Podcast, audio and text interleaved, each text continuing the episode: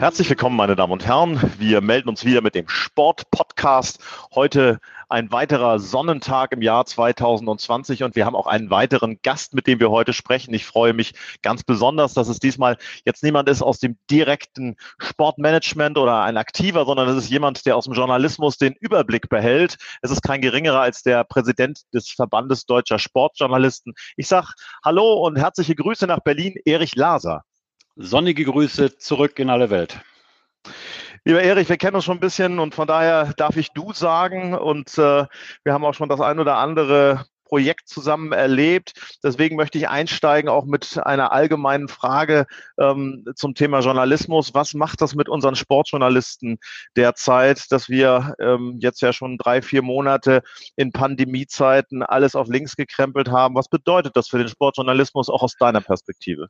Das kann man sehr schnell zusammenfassen. Wie in den, den meisten anderen Branchen leidet natürlich auch der Sportjournalismus unter der Pandemie ganz schlicht auf den Punkt gebracht, wo kein Sport stattfindet, äh, kann auch kaum darüber berichtet werden. Das heißt, viele Sportjournalisten, Sportjournalistinnen, die sitzen einfach da, versuchen irgendwo äh, was loszuwerden, haben aber damit Probleme natürlich, weil aufgewärmtes verkauft sich nun im Journalismus absolut schlecht.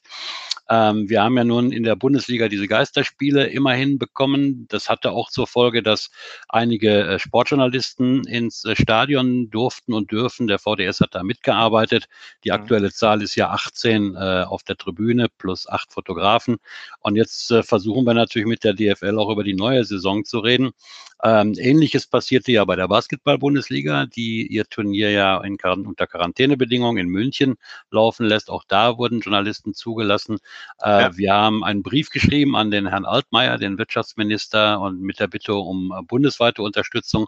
Das differiert vom Bundesland zu Bundesland. Also man kann es auch in einem Satz sagen, den Sportjournalistinnen und Sportjournalisten geht es derzeit schlecht. Mhm. Nun ist es ja so, dass das auch ganz eng an Arbeitsbedingungen geknüpft ist oder verknüpft ist. Ähm, wenn man das dann im Fernsehen sieht, äh, Interviews, äh, die dann auf ja, den notwendigen Abstand hin von der Tribüne geführt werden, wie ist so das Feedback auch, das du von den Kollegen äh, bekommst, mit diesen Dingen umzugehen und sich in diesen Dingen zu bewegen? Naja, zum einen leiden eben viele darunter, weil sie einfach hinten runtergefallen sind. Das gilt vor allen Dingen für die etwas jüngeren Kolleginnen und Kollegen. Die Älteren, die Erfahrenen, die etablierten Fußballkommentatoren, um die muss ich mir keine Sorgen machen. Die haben ihre Einsätze und die haben nebenbei auch noch andere Dinge zu tun.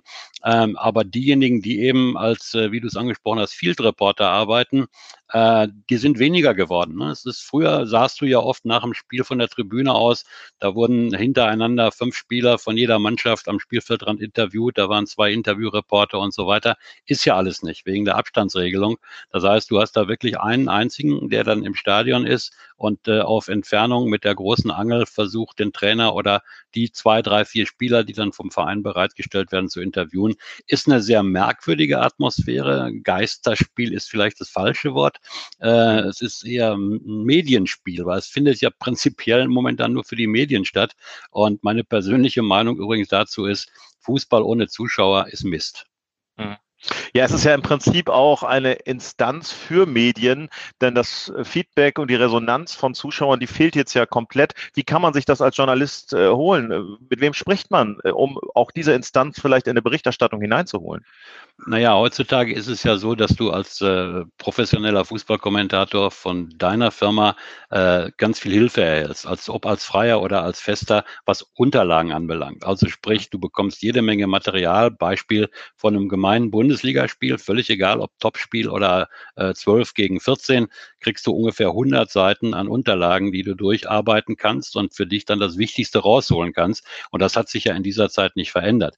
Äh, Interviews gibt's trotzdem, Hintergrundgeschichten Geschichten gibt's auch, aber es ist alles ein wenig weniger geworden als sonst. Aus der Fülle, die du sonst hattest, musstest du wesentlich mehr filtern, musst du momentan nicht, weil sich gar nicht so viel anbietet. Mhm.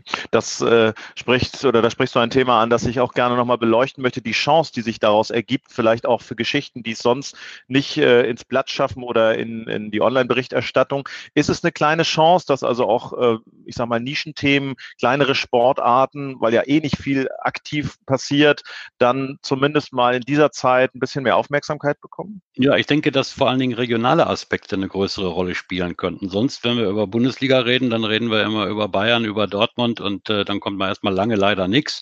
Äh, jetzt reden wir gerade über Klopp, ne, aus begründetem Anlass, weil der uns ja nun auch ein begeisterndes Jahr aus England geschenkt hat. Aber so Was hast du gedacht, Regional als er im Fernsehen geweint hat? Da muss ich gerne mal äh, zwischengehen. Ich habe es nur gelesen, ehrlich gesagt. Ich habe es nicht gesehen, aber äh, ich kenne ihn ja ein bisschen persönlich aus seiner Dortmunder Zeit und äh, ich weiß nicht, inwieweit die englische Zeit ihn nun in seinem Charakter noch beeinflusst und verändert hat, aber er war immer äh, uns gegenüber oder mir gegenüber, kann ich ja nur sagen, immer sehr authentisch. Ja, mhm. und von daher, da ist, das ist keiner, der vor die Kamera geht und sagt, jetzt mache ich eine Show. Das ist ja. er nicht sondern der ja. ist so, wie er ist. Und das ist, glaube ich, auch eines äh, der, der Rezepte, mit denen er bei den Engländern so gut angekommen ist. Ja, Gucken wir vielleicht auch nochmal auf den wirtschaftlichen Teil des Ganzen. Also, dass äh, natürlich äh, es vielen Unternehmen, auch Medienunternehmen schlecht geht. Ich glaube, das ist äh, für allen klar. Nichtsdestotrotz ist es natürlich dann schon auffällig, wenn gerade in dieser Zeit auch wieder zu einem, ja, vier Milliarden, zu einer vier Milliarden Summe äh, Fernsehrechte für die Bundesliga verhandelt werden. Wie siehst du das? Naja, also einmal gibt es ja schlichtweg formuliert Fristen, äh, die man einhalten muss. Und die eine Frist ist eben die, dass man äh, vor Beginn einer neuen Rechteperiode ungefähr ein Jahr lang vorher diese Rechte vergeben muss, damit eventuell neu auftretende Player dieses eine Jahr Zeit haben, um sich darauf vorzubereiten. Das gilt nun bei dem neuen Rechtepaket, was wir gesehen haben, eigentlich nur ein bisschen für Pro7 Sat1, weil die nun Live-Spiele gekauft haben und in den letzten ja. Jahren keine Fußballspiele gemacht haben. Dass sie es können, erinnern wir uns gerne an die alte Randzeit. Da war ich ja selber beteiligt. Ähm, jetzt ist die Truppe eine andere. Äh, der Schwerpunkt war eben auch nicht Fußball in letzter Zeit, aber der wird es ja nun zum Teil jedenfalls wieder werden. Von daher ist es erstmal notwendig und sinnvoll. Das Zweite ist, was den Betrag anbelangt, der am Ende rausgekommen ist. Äh, viele Journalisten haben ja eher hämisch geschrieben, ah, es ist viel weniger geworden. Kann man natürlich so sehen. Aber wenn man die reine Zahl nimmt, die du ja auch genannt hast, 4,4 Milliarden, äh, das ist eine Zahl, die kann ich mir gar nicht vorstellen, ehrlich gesagt. Also es ist immens, ja, was der Fußball äh, generiert. Ja, Im Vergleich zu allem anderen, was wir an Sport haben in, in diesem unserem Lande, ist Fußball aber mit Riesenabstand die Nummer eins. Da hat sich nichts dran geändert und da wird sich auch nichts dran ändern. Mhm. Glaubst du, dass die Summe größer oder höher ausgefallen wäre, wenn wir nicht diese Geisterspiele hätten? Ja, das ist wieder Glauben heißt äh, nicht wissen, aber fest für wahr halten. Äh, ich glaube, dass die Nachfrage vielleicht noch größer gewesen wäre. Ja, und dementsprechend, wo du mehr Nachfrage hast, sei es von den Konsumenten oder sei es aber auch von Playern wie, wie Amazon beispielsweise, die ja nun völlig wieder raus sind aus der Bundesliga. Wenn die Nachfrage größer gewesen wäre, glaube ich, hätte man im Pokerspiel auch noch mehr Geld generieren können. Hm. Nun sprechen wir gerade auch viel über Fußball. Am Ende ist es ja so, dass äh, der VDS, der Verband Deutscher Sportjournalisten, der Verband für alle Sportarten, für alle Sportjournalisten ist. Und vor dem Hintergrund äh, möchte ich gerne auch nochmal nachfragen, wie du so eure und damit natürlich ein Stück weit auch deine Rolle definierst, gerade in diesen Krisenzeiten, dem Sportjournalismus in Deutschland einfach auch äh, gerecht zu werden und sich auch für Dinge einzusetzen, die heute vielleicht ein Stück weit überlagert werden von dieser Krise, die aber für euch schon auch Kernziele sind, die ihr auch in den nächsten Monaten und Jahren weiter weiterverfolgt?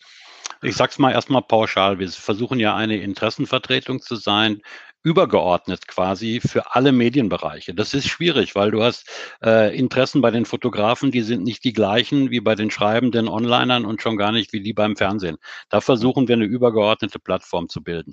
Äh, in Corona-Zeiten war das an eins der Versuch, äh, alle denkbaren Hilfen, die angeboten wurden, auf regionaler, auf Landesebene oder auf Bundesebene zusammenzustellen.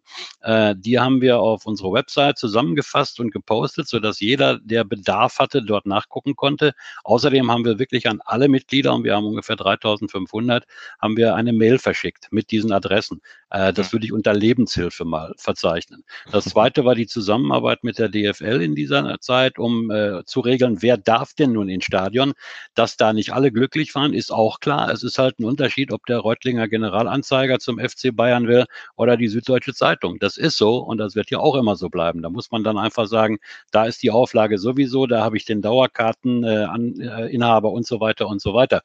Äh, und bei den Fotografen ist es äh, wirklich am allerschlimmsten, weil das ist der umkämpfteste Markt im Sportjournalismus überhaupt. Und da äh, haben wir natürlich etliche Leute gehabt, die es einfach nicht geschafft haben, weil sie auch technisch nicht in der Lage waren, die Anforderungen zu erfüllen. Wenn du nur drei Fotografen in einem Stadion hast, dann musst du einen Pool bilden, ja, damit alle anderen darauf Zugriff haben.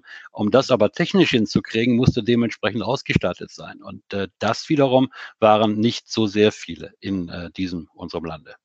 Ja, verstehe, verstehe. Nun ist es ja so, dass äh, auch ihr Veranstaltungen habt absagen müssen, ihr euch ja. vermutlich online auch mit dem Präsidium anders begegnet oder eben erstmal nicht live begegnet. Die ja. Berufswettbewerbe, die ja ausgezeichnet werden, haben jedes Jahr eine schöne Veranstaltung, die ich schon ein paar Mal erleben durfte. Die wurde nun auch abgesagt. Deswegen mit Blick nach vorne, ähm, auch wenn das schwierig ist und wir nicht spekulieren wollen, was ist so deine Einschätzung, deine Prognose? wohin entwickelt sich das, dass wir, ich will den Begriff gar nicht zu sehr stressen, aber eine Normalität äh, wieder hinbekommen, mit der sich einfach auch besser arbeiten lässt? Ja, das mit der Normalität, das äh, müssen wir auch nicht weiter äh, formulieren, weil das sehe ich in absehbarer Zeit überhaupt nicht. Trotzdem bin ich einigermaßen optimistisch. Wenn ich jetzt die, Entschuldigung, Idioten mal weglasse, ja, die von all dem nichts wissen wollen oder zu blöd sind, es zu kapieren, was gerade passiert, deswegen keinen Abstand einhalten, deswegen trotzdem ohne Maske irgendwo auch rumrennen, Partys machen und alles andere sowieso missachten, weil sie vielleicht auch gar nicht glauben, dass es ein Virus gibt. Hey, bitteschön, ja. Wenn ich die mal alle weglasse, dann glaube ich, habe ich zu zutrauen in unserer Bevölkerung, dass sie mitzieht, dass sie, wenn sie die Maßnahmen äh, weiterhin anwendet, dass wir runtergehen mit den Zahlen, mit den Neuinfektionen und dass wir da in bestimmten Bereichen wieder zueinander finden, im wahrsten Sinne des Wortes. Unsere Versammlung, äh, die, die schöne Abendveranstaltung, wo unsere Preisträger auf der Bühne stehen, jüngere Menschen, aber auch ältere Menschen, die Anerkennung bekommen für ihre Arbeit. Und welcher Mensch möchte nicht gern Anerkennung haben, neben dem Preisgeld? Die soll im Oktober stattfinden, ist also verschoben, die musste im März äh, natürlich ausfallen. Wir haben sie jetzt in den Oktober geschoben, auf den 19., um dann in Hannover das hoffentlich nachzuholen. Und dann äh, freue ich mich immer, vor allen Dingen, wenn ich junge Kollegen sehe, wenn ich ihre Beiträge sehe, äh, lese oder höre, dann sage ich immer, um die Zukunft des Sportjournalismus in unserem Land habe ich keine Angst. Das war ein wunderbares Schlusswort. Ich drücke die Daumen, dass der Termin auf jeden Fall im Oktober stattfindet. Im Moment sieht es ja wirklich ganz gut aus. Hoffen wir, dass die Entwicklung so sich fortsetzt. Ich danke ganz herzlich für das offene Gespräch, Erich Laser, und freue mich auf ein ja, Wiedersehen und dann live und in Farbe wieder. Herzliche Grüße. Dankeschön. Pass auf dich auf und bleib gesund. Tschüss. Tschüss.